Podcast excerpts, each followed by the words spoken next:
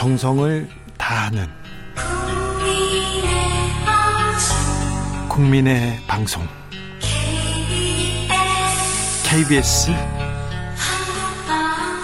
주진우 라이브 그냥 그렇다고요. 정치 피로, 사건 사고로 인한 피로, 고달픈 일상에서 오는 피로. 오늘 시사하셨습니까? 경험해 보세요. 들은 날과 안 들은 날의 차이. 여러분의 피로를 날려줄 저녁 한 끼 시사. 추진우 라이브.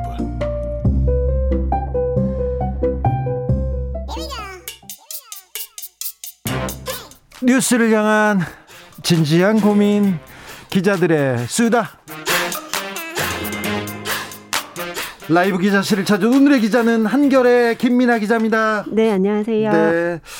아, 잘 지내셨어요? 네, 바쁘게 또 황교안 후보가 엄청 김민아 기자 보고 반가워하시는데요? 네, 저 당대표 시절에 네. 출입을 계속 하고 있어가지고 네. 아마 기억을 해주시는 것 같습니다. 자, 국민의힘에서 김웅 의원과 조성은 씨 통화 녹취 내용이 공개됐어요. 오, 김웅 의원은 뭐라고 합니까? 아, 김웅원한테 입장을 듣기 위해서 여러 네. 차례 전화를 걸어봤지만 답을 받을 수가 없는 상황이었습니다. 네. 그 전날 여러 언론사에서 이제 내가 가면 검찰이 시켜서 옮게 되니 난 빠져야 한다 이런 워딩이 나왔었잖아요. 음, 네. 거기에 대해서 조금 해명을 듣고 싶었는데 아직은 네. 얘기 안 하고 네, 있습니까? 네, 아직은 입을 다물고 있는 상황입니다. 근데 거기서 MBC에서는 거기에 윤석열 이란 이름이 나오잖아요. 맞습니다. 근데 취재해 보니까 어때요? 아, 좀 약간 말이 엇갈리는 부분이 있어서 네. 확정적으로 네. 밝히기는 어려울 것 같고 네. 어쨌든 둘 다 가능성이 있는 상황인 것 같습니다. 조금 네. 더 구체화되면 알 수 있을 것 같습니다. 아 근데 김웅 의원이 이 그 고발 사주 나왔을 때 말이 오락가락 했잖아요. 네 맞습니다. 오히려 지금 김웅 의원보다 조성은 씨의 얘기에 지금 무게가 쏠리고 있지 않습니까? 오히려 그런 일관성이 있다라는 이야기는 나오는데요. 네. 제가 그래서 찾아봤어요. 한 달 전에 김웅 의원이 기자회견을 했었어요. 9월 8일이었습니다. 네.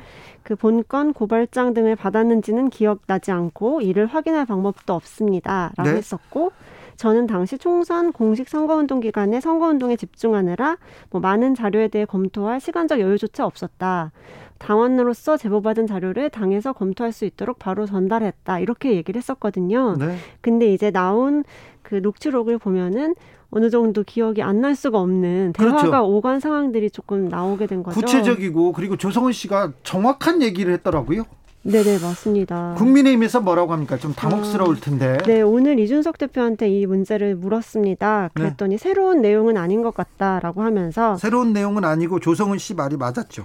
네, 그 내용을 보면 실제로 조성은 씨에게 요청을 고발장 접수를 요청했지만 조 씨가 추가 절차를 진행하지 않았다라는 그 알려진 팩트랑 크게 다르지 않다 이렇게만 말했고 뭐 녹취록 내용이 어떤 경로로 언론에 보도가 됐는지 그 부분을 오히려 조금 이거 비사실 공표다 이렇게 또 얘기하죠. 맞습니다. 법무부에서 이제 그 얘기를 시행을 해왔는데 규정을 시행해야 하는데 왜 그게 지금 흘러나온 것인지에 대해서 의구심을 표하는 말을 반복했습니다. 아니 그런데 조성은 씨가 거짓말했다 막 그리고 고소 고발 이어졌지 않습니까? 그랬었죠. 근데 지금 조성은 씨도 계속 무고죄 같은 같은 거를 계속 걸고 있는 상황이어서 어쨌든 법정 다툼으로 비화하게 됐습니다. 네. 여기에 대해서 뭐 계속 모른다고 말하기에는 사실 조금 공당으로서 자세가 아닌 것 같다는 생각이 드는데 네. 사실 당에서도 김재원 최고위원을 단장으로 한 그 진상규명단을 꾸렸었거든요. 꾸렸죠. 네, 근데 아직 아무 소식이 없습니다. 자, 국민의힘에서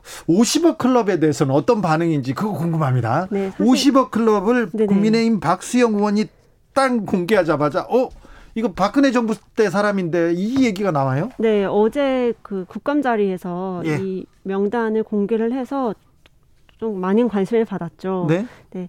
그 이후에 당에다가 물었을 때는 사실 확인되지 않았다라는 그런 발언들이 더 많이 나왔습니다. 이게 뭐 자료로 입증된 자료는 아니고 박수영 의원이 제보와 뭐 언론 보도 등을 통해서 이렇게 여섯 명을 꾸려서 말한 것이다. 자기가 꾸려서 말았, 말했어요? 그러니까 김은혜 의원이 오늘 라디오 인터뷰에서 어떻게 말했느냐면요.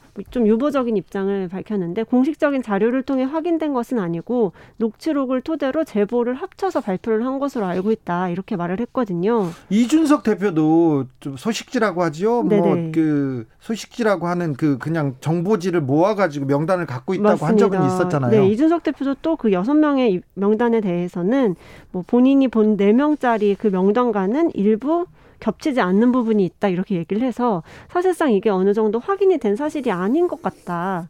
이런 의구심이 나오거든요. 대장동에 대해서 국민의힘이 목소리를 높입니다. 근데 중간 중간에 이제 곽상도 의원도 나오고 윤석열 후보도 나오고 여기에 예. 이제 또, 어, 또 50억 클럽에는 또 박 박근혜 정부 사람들이 막 나오고 그래서 그쵸. 가다 가다가 계속해서 조금 제동이 걸립니다. 맞습니다. 그 오히려 여당에서 이걸 국민의힘 게이트라고 부르고 있는 상황인데요. 네. 그뭐 어제 박수영 의원의 그 여섯 명 주장에 대해서 사실상 자백을 한 거 아니냐 이렇게까지 얘기가 나오고 있습니다.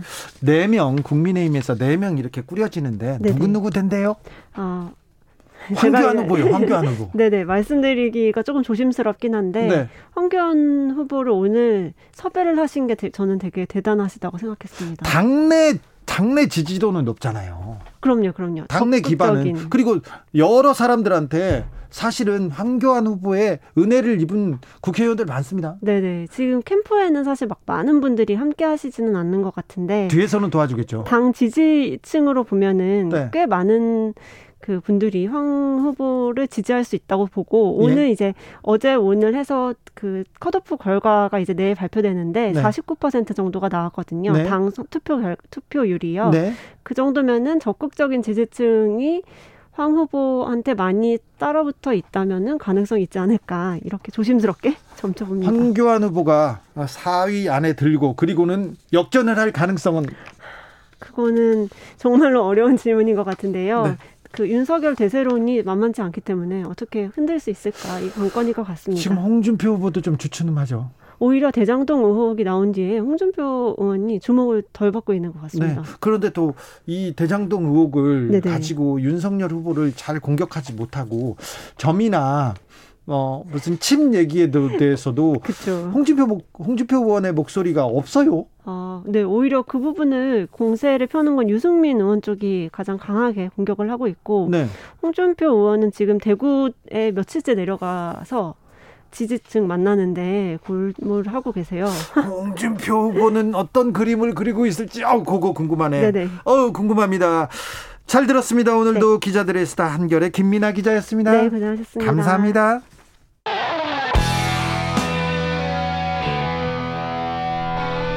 스치기만 해도 똑똑해진다. 드라이브 스루 시사 주진우 라이브.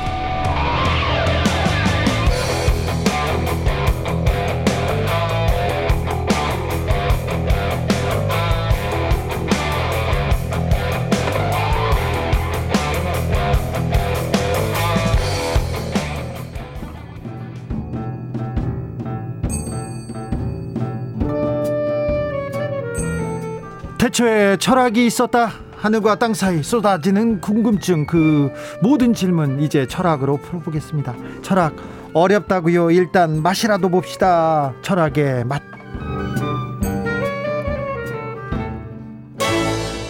정치 철학자 김만권 박사 어서 오세요. 안녕하십니까 김만권입니다. 양지열 변호사 어서 오세요. 네 안녕하세요. 망건쌤 조소 조수 교수 네. 조교 헷갈리네요 갑자기 네. 양지열입니다. 네 오늘 궁금했습니다. 오늘의 주제는 정치인가 점치인가 대선 국면에 난데없이 역술 바람이 불고 있습니다. 사실 그런데 음, 대선 바람에 음. 대선 오면은요 역술인들이 활개치고 다녔어요 지금껏. 음, 그런데 이번처럼 이렇게 손에 왕자를 쓰고 악문침이 나오고 이게 빨간 음. 속옷 나오고 개명 나오고 아, 주술 논란 미실 계속 나오고 있습니다. 이거 어떻게 보고 계십니까, 박사님? 아니 뭐 이렇게 뭐 선거나 뭐 정치에서 이렇게 역술 같은 것들이 난무한다라는 거뭐 오래된 뭐 사실이긴 한데요. 네. 뭐다 알고 있었던 한데 이번처럼 이렇게 대놓고 바깥으로 나온 적이 없어서 네. 이제 문제인 것 같은데요. 뭐 쓰고 다닌 예. 사람은 없었어요. 예, 예, 그걸 쓰고 다니는 건 없었죠. 저도 깜짝 놀랐었는데요. 네. 네. 사실 이제 뭐 그리고 또뭐 나온 그, 이, 그 이후에 이어진 이야기들이 또 다 이상했잖아요. 그렇죠. 왜 그, 음. 그렇게 왕의 그 손바닥에 그걸 잡고 다니냐 그랬더니 뭐 손가락 위주로 씻어서 그렇다. 네. 뭐 이런 말들도 뭐 나오고 그랬는데 저는 그런 말들이 오고 가면서 그냥 단 오고 가는 과정에서 좀뭘 느꼈냐면 야 참 우리가 바보 취급 당하는구나라는 음. 생각이 들었어요. 아, 예. 네. 이게 진짜 우리를 바보로 알고 있구나. 이게 어? 안 그러면 우리한테 저렇게 쓰고 다니고 아니면 또 저렇게 말해도 그냥 사람들이 믿을 거라고 생각하는 건가라는 생각이 들었어요. 굉장히 기분이 나쁘셨나 네. 봐요. 아, 정말 기분이 나빴고요. 그리고 그이 방송 대본 중에서도 전 충격적인 부분이 있었어요. 아. 왜냐하면 21세기에 왜 미신이냐 대 무슨 소리냐 단순한 글자에 왜 헛기비를 씌우냐 이렇게 의견이 충돌하고 있다라고 있는데 이게 의견이 충돌할 일이 아니거든요. 아니죠. 근데 국민의힘 지지자 윤석열 후보 지지자들은 그렇게 얘기해요. 얘기해요. 그럴 수도 있지. 아, 아, 참. 뭐가 잘못됐냐? 제가 약간 SNS에 저는 뭐라고 썼냐면 저는 사실 그러니까 어떤 뭐 어떤 종류의 것이 됐든지 간에 종교가 됐든 그분이 따로 생각하는 무속에 관한 것이 됐든 그분 개인은 그럴 수 있다라고 충분히 생각을 합니다. 네? 왜냐하면 한 사람은 우리 예전에 이제 뭐 조선시대 속담에 양반은 뒷간도 안 가냐 이런 얘기 하잖아요. 네. 사람의 개인으로서 느낄 수 있는 감정이라든가 미래에 대한 불안감 같은 경우 특히 대선과 같은 큰 정치 어떤 이벤트가 벌어졌을 때는 느낄 수 있기 때문에 그거를 해소하기 위한 방법까지 나무랄 수는 없어요. 근데 이거는 공론화의 장으로 끌고 나와서는 안 된 영역이거든요. 그래서 이제 망건쌤 같은 경우도 밖에서 우리가 이런 얘기까지 해야 되냐고 통렬하게 이거를 이제 고른 작가를 탓을 하고 들어오셨는데 아니에요. 절대 탓하지 않는데 저도 그래서 그게 기분 나쁘다라는 걸 네. 제 개인 SNS에 썼더니 음. 말씀하신 것처럼 그 내용을 지지하시는 분들은 음. 굉장히 또 저를 비난을 하시더라고요. 음. 진짜 왜 이런 걸 가지고 지금 사람을 모욕을 하느냐. 긴장되면 자기 암시 같이 손바닥에 뭐 쓸 수도 있지. 왜 꼬투리 잡냐. 이렇게 음. 생각하는 사람들 윤석열 후보 지지자 중에서는 거의 대부분입니다. 음. 그런데 원래 왕이라는 말 자체가 예. 알고 보면 누구의 부모라는 뜻이잖아요. 음. 이게 만뭐 뭐 이게 백성의 부모라는 뜻을 우리가 갖고 있었고 그리고 하늘 사람, 땅을 다 깬다라는 뜻이잖아요. 네. 왕자라는 네. 뜻이. 네. 그걸 다 깨고 있어서 자기가 세상 이치를 다 알고 있다라는 어떤 그런 전 약간 제가 봤을 때는 모든 문제 해결자, 구원자, 구세주 이런 뜻을 담고 있는데 저는 이런 것들이 민주정치 체제에서 정말 맞는 건가라는 생각이 자꾸 들어요. 우리는 자꾸 민주주의를 국가를 민주적, 민주적으로 건설해 보려고 그러고 민주정체를 만들려고 하는데 국가를 이끌어가는 정치 지도자들이 그 간접이 없는 거죠. 자기가 통치자고 위에서 알리로 내려다 보는 거고 너네들은 나의 다 아이들이야라는 개념이 개념으로 저는 그렇게 보이거든요. 솔직히. 그, 그래서 저도 모욕적으로 썼던 게 사실 이제 왕이라는 개념이 동양적인 개념에서는 이거를 가장 대표적으로 잡고 있는 게 중국의 대표적인 중화 사상이잖아요. 예. 그러니까 천자라는 표현을 썼죠. 하늘의 아들이고 그 천자를 중심으로 해서 황제를 중심으로 해서 그 주변에 이제 중화인들이 모여 있는 거 그 아래에 그리고 그 바깥으로는 사실 금수라고 불리는 존재들이 있고 대한민국 같이 예전에 조선과 같은 그런 국가들 오랑캐라고 불리는 것 사람들은 이 중화라는 사람과 금수라는 짐승들 사이에 낀 존재로 취급을 받았거든요. 그렇게 그런 수직적인 계열화에서 나오는 개념이 왕인데 망건 쌤이 말한 것처럼 그 왕이라는 글자를 새기고 받아들이는 순간 나머지 사람들은 다 아래 것들이 되는 거거든요. 그래서 이제 모욕적이라고 음. 생각했는데 그걸 그렇지 않다고 생각하시는 분들도 있다라는 게또 네. 현실인 거죠, 뭐. 또 언론에서는 또 누가 왕이 될 상인가 이렇게 기사를 써요. 예, 그러니까요. 저도 그게 언론이 뭐 그런 이야기를 많이 하잖아요. 왕 뭐 대통령은 하늘이 내린다라는 네. 표현 하잖아요. 이미 거기에 들어가 있는 것 같아요. 누군가가 내린다라는 네. 뜻에 그, 그 그때부터 대통령은 이제 더 이상 우리가 민주적으로 선출하는 대표자가 아니라 네. 그건 정말 하늘이 내리 선택받은 사람으로서 그죠. 그래서 이게 완전히 우리를 통치할 권리를 갖는 네. 그런 사람처럼 묘사되는 거잖아요. 어떤 사람들은 네. 왕처럼 우리를 끌고 가달라. 왜 결단력이 없냐? 왜 지도력이 없냐? 그럼에도 어. 불구하고 이제 어 우리 망원 쌤하고 밖에서 나, 얘기를 나눴던 중에 하나가 말씀드린 것처럼 사람은 자기의 미래에 대해서 불안해하는 건 당연한 본성이지 않습니까? 네. 그리고 뭐 동양에서도 우리가 현재 동양의 어떻게 보면 통치와 관련된 체계를 최근까지 민주주의가 들어오기 전까지 아시아를 지배했던 철학이 정확하게는 성리학, 유교에서도 성리학인데 음. 성리학을 집대성한 주자라는 인물도 네. 굳이 지금으로 따지냐면 원래 유학에서는 공자님도 이런 귀신이라든가 이런 존재에 대한 제자들의 질문에 대해서 우리가 알 수 없는 것들에 대해서 탐구할 시간에 네가 할 수 있는 일을 먼저 해라라고 네. 해서 철저하게 배격을 했기 때문에 전통적으로 유학에서는 미신적인 부분들을 다 배척을 했어요. 아, 공자님이 그러니까, 칸트 같으시네요. 그럼 그런 아, 칸트하고 또 굉장히 네, 이성적인 네. 그런 철학을 얘기를 했기 때문에 그런데 그거를 받들었고 그걸 집대성했던 주자조차도 사실은 평생에 한 번이지만 점을 칩니다. 그러니까 음. 자기의 진로를 두고 점을 쳤다는 일화가 내려오거든요. 그러니까 동양에서는 오히려 그러니까 어떤 천리, 순리 내부에서 써온 어떤 운명의 흐름 같은 것들을 인정하는 게 좀 동양적인 표현이에요. 음. 그러니까 중국 사람들은 이런 식으로 얘기를 하거든요. 새는 나는 게 아니라 바람을 탄다. 라고 음. 표현을 합니다. 음. 그래서 그, 그 이치를 음. 파악해보고자 노력하는 음. 일환이 음.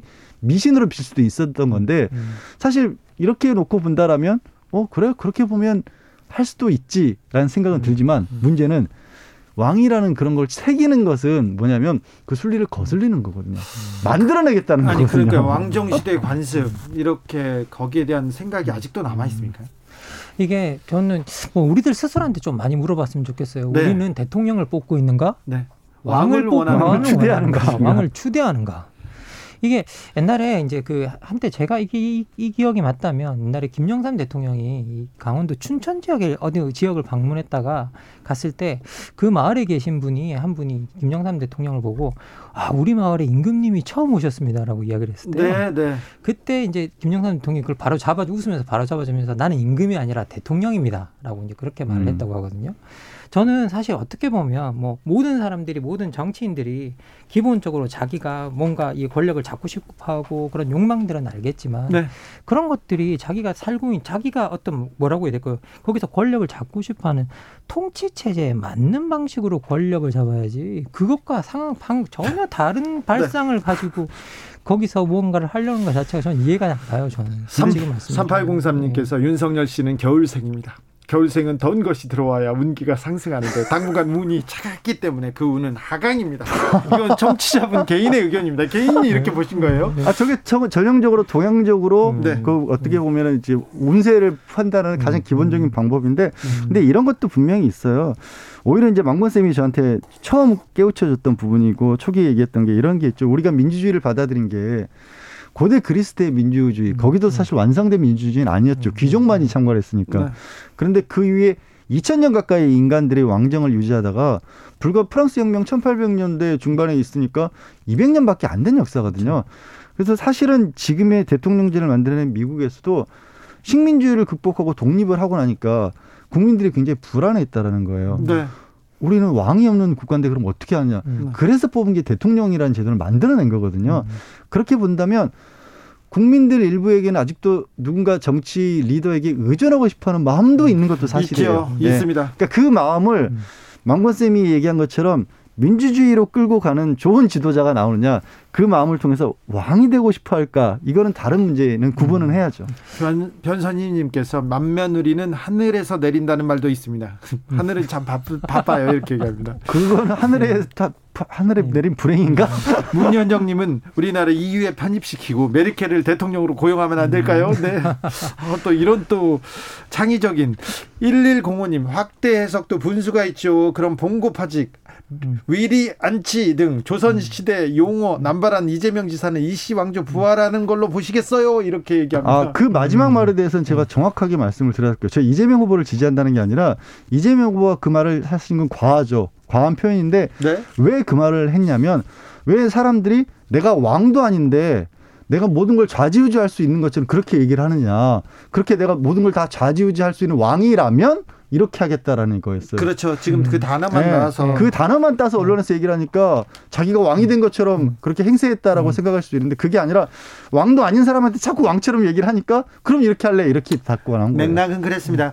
2015년에도 그랬고요. 그 전에도 대선 되면 어떤 방송에서 무속인을 출연시켜 가지고 누가 왕 왕상이냐 이렇게 물어봤어요. 박근혜 전 대통령하고 김정은 국방위원장 궁합은 천상궁합이다 이런 얘기를 방송에서 했었다니까요. 선거철마다 역술 바람 불어요. 아니 점쟁이 저도 역술 점쟁이를 데리고 다니는 정치인들도 있어요. 역술인들 중에는요 네. 이런 얘기하는 역술인들도 있어요. 은근히 제가 누구 점지해준 사람입니다라고 광고하는 사람들이 있어요. 다 그 얘기하고 다녀. 네. 내가 내가 누구 봐줬잖아. 네. 내가 뒤에 네. 누구 있잖아. 이렇게. 아유 그 사람 너무 많아요. 그렇게 광고하는 사람들. 네. 음. 그런데 저기 정법은 좀 봐야 될 것 같아요. 천공 스승은 우리가 또 좀 공부를 해야 되는니까 음. 윤석열 후보가 음. 공, 그 언급한 분그 음. 얘기가 계속 이렇게 이어지고 있는데. 아니 저는 사실 오늘 방송 들어오기 전에 양지열 변호사님한테 고백했어요. 네. 제가 뭐 이게 뭐 학문찜이니 뭐 온갖 그런 걸 보면서 그 사람들을 보면서 이 사람들의 이름을 진짜 내가 클릭해서 봐야 돼? 네. 라는 생각을 계속 했었다고. 그래서 아니, 볼 수밖에 없어요. 그래서 야, 내가 시사 프로그램 하는데 오늘 내가 나가서 욕을 얻어먹는 한이 있어도 이 사람 이름 이 사람들까지 내가 클릭해서 안 볼 거야. 아니 좋은 분일 수도 있는데 왜 안 해보셨어요, 굳이? 나름대로 철학과 이론적 그러니까. 체계를 갖추고 있는 어. 분이래잖아요. 음. 그렇게 철학적으로 예. 좀 해석해 아니, 주셔야죠. 그런데 오늘 이제 양 그 양질 변호사님한테 그 얘기는 하지 마시고 예, 그 얘기는 예, 하지 예, 마시고 예, 예. 아니 제가 왜냐면 음. 그 학문 집 얘기는 제가 이제 그 얘기는 해도 괜찮을 음, 것 그쵸, 같아요. 예. 제가 그냥 동생한테 동생이 하는 사니까 네. 전화해서 물어봤어요. 네. 그랬더니 정통한의에서는 그런 건 없다고 정도는 얘기하더라고요. 네. 네. 오징어 게임 하다가 음. 아이들이 한 그것도 어, 미취학 아동들이 그 음. 장난하는 그런 집 아닌가. 3716님께서 전 대통령 음. 구속했을 때 마마라고 외치면서 울부짖던 분 있지 않습니까? 음. 왕에 종속되길 바라는 사람도 있는 것 같습니다. 얘기합니다. 음. 조현수님 우리나라도 민주주의와 시장 자본주의가 외부로부터 전해져 온 거라 국민들이 아직 배우는 중입니다. 이런 분들도 있었습니다. 그런데 음. 아, 화천대유에서도 그렇고요. 이번에 뭐 왕, 그 다음에 침 논쟁에서 보면 이렇게 역술 음. 동양 철학에서 역술을 어떻게 봅니까? 어 제가 말씀드렸죠. 기본적인 사상 자체가 그런 부분들이 인정하는 부분들이 있다라는 것이고요. 그러니까 네. 주역 같은 경우도 대표적으로 요즘에 이제 젊은이들 사이에서는 MBTI가 되게 유행이잖아요. 네. 아시죠? 네. 그 성향에 음. 따라서 뭐 만나는 사람도 그렇게 분류를 해서 좀 편하게 만나고 일도 그렇게 한다라는 얘기들이 나오잖아요. 네. 그런 식의 사고 방식을 과거에는 이제 자연에서 많이 찾았던 거죠. 네. 자연에서 찾을 수 있었던 게 자연의 원소를 이루고 있는 것들, 금목수화토라고 하는 것들 네. 다 자연의 원소인 거잖아요. 네. 그 성향들에서 나름대로 한번 체계를 잡아보려고 노력을 했던 거고 그게 꼭 점수라고 연결됐던 건 아니에요. 다만 이런 건 있어요. 동양의 어떻게 보면 종교가 됐든 무속이 됐든 사상의 기저에는 동양의 종교나 사상 같은 경우는 자연이라고 하는 큰 흐름, 우주라고 하는 흐름, 하늘이라고 하는 흐름을 신이 됐든 뭐가 됐든 이제 그 안에서 움직입니다. 그러니까 뭐가 차이가 나냐면 서양은 신이 우주를 만드셨어요. 그렇죠. 바깥에 있죠. 바깥에 있어요. 그래서 그걸 신의 뜻을 그 함부로 점친다는 거 이렇게 알아본다는 게 신성모독이 될 수가 있는데 네. 동양은 가장 높은 신조차도 하늘의 움직임을 음. 따르는 그 안에서의 서열이거든요. 그래서 동양에서는 조금 더 자연스럽게 그런 자연의 변화라든가 음. 아니면 어떻게 보면 이제 자기의 성향에 맞춰서 미래를 점치는 것들이 좀 받아들여진 편이었고 서구에서는 말씀드린 것처럼 하나님 주, 주님의 뜻이라는 게 정해져 있고 그분의 뜻대로 움직이는데 거기에 정을 친다는 게 마녀들이 하는 행동으로 됐던 그렇죠. 거죠. 그래서 서양에서 훨씬 더 안 좋게 받아들여졌어요.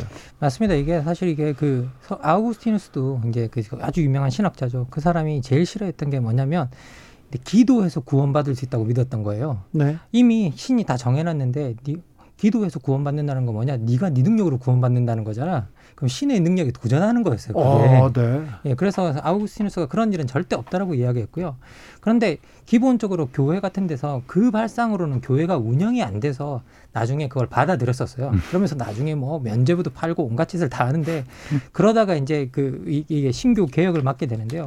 근데 칼뱅 같은 사람도 이제 결국은 나중에 우리 칼뱅이 구원 예정설 이야기를 하잖아요. 구원 예정설 이야기하면서 이게 누가 구원될지는 우리가 모르겠지만 그런데 네가 열심히 일해서 부를 많이 쌓아 쌓아 놓으면 그게 구원받는다는 증거는 될 수 있을 음. 거야라고 이야기했거든요. 예. 근데 그게 왜냐면 사람들이 내가 구원받을지 안 받을지 너무 궁금해했던 거예요. 네. 근데 그걸 안 알려주고는 이게 경조가 유지가 될 수 없었거든요. 네. 그런데 마치 그렇게 자기 미래에 대해서 알고 싶어하는 욕망은 인간에게 다 있는데, 근데 특히 권력자들에게 이게 강한 것 같아요. 권력자들에게 네. 그럴 수밖에 없는 네. 게 저도 말씀드린 것처럼 조선 같이 객관적이고 합리적인 어떤 이성을 중시했던 성리학이 지배하고 있었지만 그런 왕가에서는 막상 숭의 역부를 한다고 하면서도 또 불가는 왕족이 또 지켰거든요. 네. 음. 그리고 거기에 의존했던 부분들 많고, 그러니까 약한 부분이 인간으로서 약한 부분이 있는 건 저는 인정한다는 거예요. 음. 다만 그것과 공론화되는 건 달라야 된다라는 거죠. 음. 6171님께서 주역이 꼭 점수는 아니에요. 공자도 줄을 달았잖아요. 얘기합니다. 어, 3312님, 양 변호사님, 양지열 변호사님, 변호사업보다 철학 쪽, 이런 역학 쪽 괜찮을 것 같은데요. 이거. 그게 하도 그렇게 물어보시는 분들이 계셔서 사실 네. 대학교 다닐 때는 공부를 좀 했었어요. 아, 역학을. 음. 하도 물어보니까 그냥 짜증 네, 짜증나서 그냥 아예 봐줬어요. 음. 그런데 박정희 정부, 뭐 음. 박근혜 전 대통령도 음, 그렇고 음. 그뭐 최태민 씨도 나오고 얘기 나오는데 박근혜 아, 박정희 대통령은 특별히 음. 이 역술인들한테 역술인들하고 관계가 조금 깊었어요. 그게 생각해 보면 네. 본인이 그러니까 의외로 박정희 때도 그렇고 전두환 때도 그렇고 문화체육 양성도 많이 했었고요. 얘기한 것처럼 역술인에 대한 의존도도 굉장히 높았던 게 역술인 대제전 막 그런 걸 열었어요 그때는 본인이 대제전 해가지고 아니, 본인이 가지고 있는 어떻게 보면 네. 뭐 인문학적 소양이라고 해야 될까 네. 정치라든가 사회에 대한 자신만의 어떤 철학 이런 것들이 부족한 편이잖아요. 네. 그럼 그거를 메워야 되는데 네. 그거를 이제 이게 망고생 같은 철, 진짜 철학자를 음. 따라해서는 네. 불러다가 앉혀놓고 얘기 들으면 어렵잖아요. 네, 네. 망고쌤이 지금 여기서 방송이니까 저렇게 얘기하지 책 쓰는 거 얼마나 어려운데. 어, 그렇죠. 그러니까 그런 얘기보다는 좀 더 손쉽게 접근할 수 있는 철학에 간 거죠. 아는 척 진짜 네. 많이 해요. 아, 그, 아니, 근데 이게 진짜 박정희 정부는 왜 이렇게 많이 의존했던 게 네. 유심 선포율도 점을 봤었대요. 네. 네. 그렇게 간택을 받았었고요. 가천 정부청사 같은 경우도 이게 그렇게 어, 털을 이렇게 다 보고 이렇게 만든 거랍니다. 풍수지리 보고. 그 네. 점쟁이들 다 모아놓고 이렇게 해가지고 삼선계연 옳다. 이거는 하늘이 점지해 준 거다. 막 이런 거 대회했었어요. 아. 이, 그때 최태민 씨가 큰 역할을 했다는 거 아닙니까? 근데 이제는 정치인들도 점과 역술로부터 좀 자유로워져야 되는데 음. 아직도 역술인을 데리고 밥국집에 가는 국회의원 제가 잘 알아요. 아직도 다니 지난 대선에 나온 사람 중에 지금 나오면 뭐 어떤 위원장이신데 그분은 점쟁이한테 물어봐가지고 그 점쟁이의 점지를 듣고 대선에 출마했어요. 아니 사실 정치권도 그렇고 대한민국의 내로라는 기업들 중에서도 과거에 신입사원들 채용할 때 관상가가 같이 앉아 있는 경우들이 네 재벌가에서 네, 면접을 볼 때 관상가가 옆에 있었죠. 있었어요. 네. 아니 뭐 네. 그거는 사, 사기업에서 그러면 상관없다고 생각이 되는데요. 네. 우리가 지금 이야기하는 건 되게 공적인 부분인 것 같아요. 네. 근데 진짜 항상 공적인 공간에 그런 사적인 것들이 등장하게 등장해서 뭔가 음. 아무렇지도 않은 것처럼 활동하기 시작하면 그때부터 공적인 권위가 망가지는 거예요. 음. 그렇죠. 네. 그리고 더 문제가 뭐냐면 이런 부분을 생각해봐요. 그분들이 그러니까 그런 것이 저는 이게 가치 판단 좋다 나쁘다의 가치 판단은 아니고 그런 분들의 대변할 필요도 있을 거예요. 네. 근데 그렇지 않은 분들이 더 많다면 그렇지 않은 분들이 더 많다고 한다면 어, 공적인 인물이 그렇게 해서는 안 되는 거죠. 야, 야, 그 뭐 부적을 가지고 다니거나 점쟁이를 데리고 음. 다니거나 음. 공개적인 장소에서 기도하는 거하고 묵주 염주 들고 다니는 거 뭐가 다르냐 이렇게 말씀하는 사람들한테 음. 어떤 얘기를 해주시고 싶습니까? 뭐, 뭐 그러면 그거는 미신과 종교의 차이가 없다라고 이야기하는 거니까요. 네. 네. 그럼 우리는 분명히 그런 것들을 인간은 역사적으로 그걸 구분해 왔거든요. 그래요? 난 그, 정쟁이를 네, 믿어. 네, 난 네. 왕자를 믿어. 근본적으로 우리가 미신과 어떤 그 종교를 구분했을 때는 그런 종교들이 우리 인간에게 기여하는 부분들이 훨씬 더 컸기 때문이거든요. 네. 우리가 그래서 그런 부분들은 우리 그런 부분까지 종교까지 다 미신이라고 이야기하기 시작하면 음. 그때부터는 우리의 삶이 무너지는 거고요. 그런데 네. 우리가 종교와 미신 간에 어떤 선을 그어놨다면 그 선을 좀 잘 지켰으면 좋겠습니다. 네. 네. 국민이 정치인에게 주는 믿음을 네. 그 믿음을 가지고 어디로 그 믿음을 본인은 가져가는지를 국민들이 지켜본다는 거죠. 알겠습니다. 구호공원 관상은 과학입니다. 얼굴 보면 성격, 사랑, 가고 다 보여요. 이렇게 얘기합니다. 어, 저한테 하는 얘기인지. 문현정님. 대통령이 왕이라서 코로나랑 주택 문제를 태평천하로 만들어야 한다는 이상한 사람들 음. 많아요. 그런데 민주주의는 그런 게 아니에요. 대통령하고 같이 일하는 겁니다. 이렇게 얘기합니다. 자, 철학의 맛 오늘 결정적 한마디로 어, 닫겠습니다. 박사님. 아 저는 그냥 손이라도 깨끗이 씻자. 알겠습니다. 네. 손이라도 깨끗이 씻자. 자, 자, 양 변호사님. 저는 아까 얘기를 했는데요. 국민의 믿음을 어, 엉뚱한 데 쓰지 않았으면 좋겠다. 국민이 보낸 믿음을 엉뚱한 데 쓰지 말자. 알겠습니다. 네. 철학의 맛 여기서 인사드리겠습니다. 오늘도 감사했습니다. 김만권 박사님, 양지열 변호사님 감사합니다. 네, 고맙습니다. 감사합니다. 주진우 라이브 마칠 시간입니다. 오늘 돌발 퀴즈의 정답은 조세 도피처였습니다. 조세 도피처. 네. 스티비 원더의 Superstition 들으면서 저는 여기서 인사드리겠습니다. 저는 내일 오후 5시 5분에 돌아옵니다. 지금까지 주진우였습니다.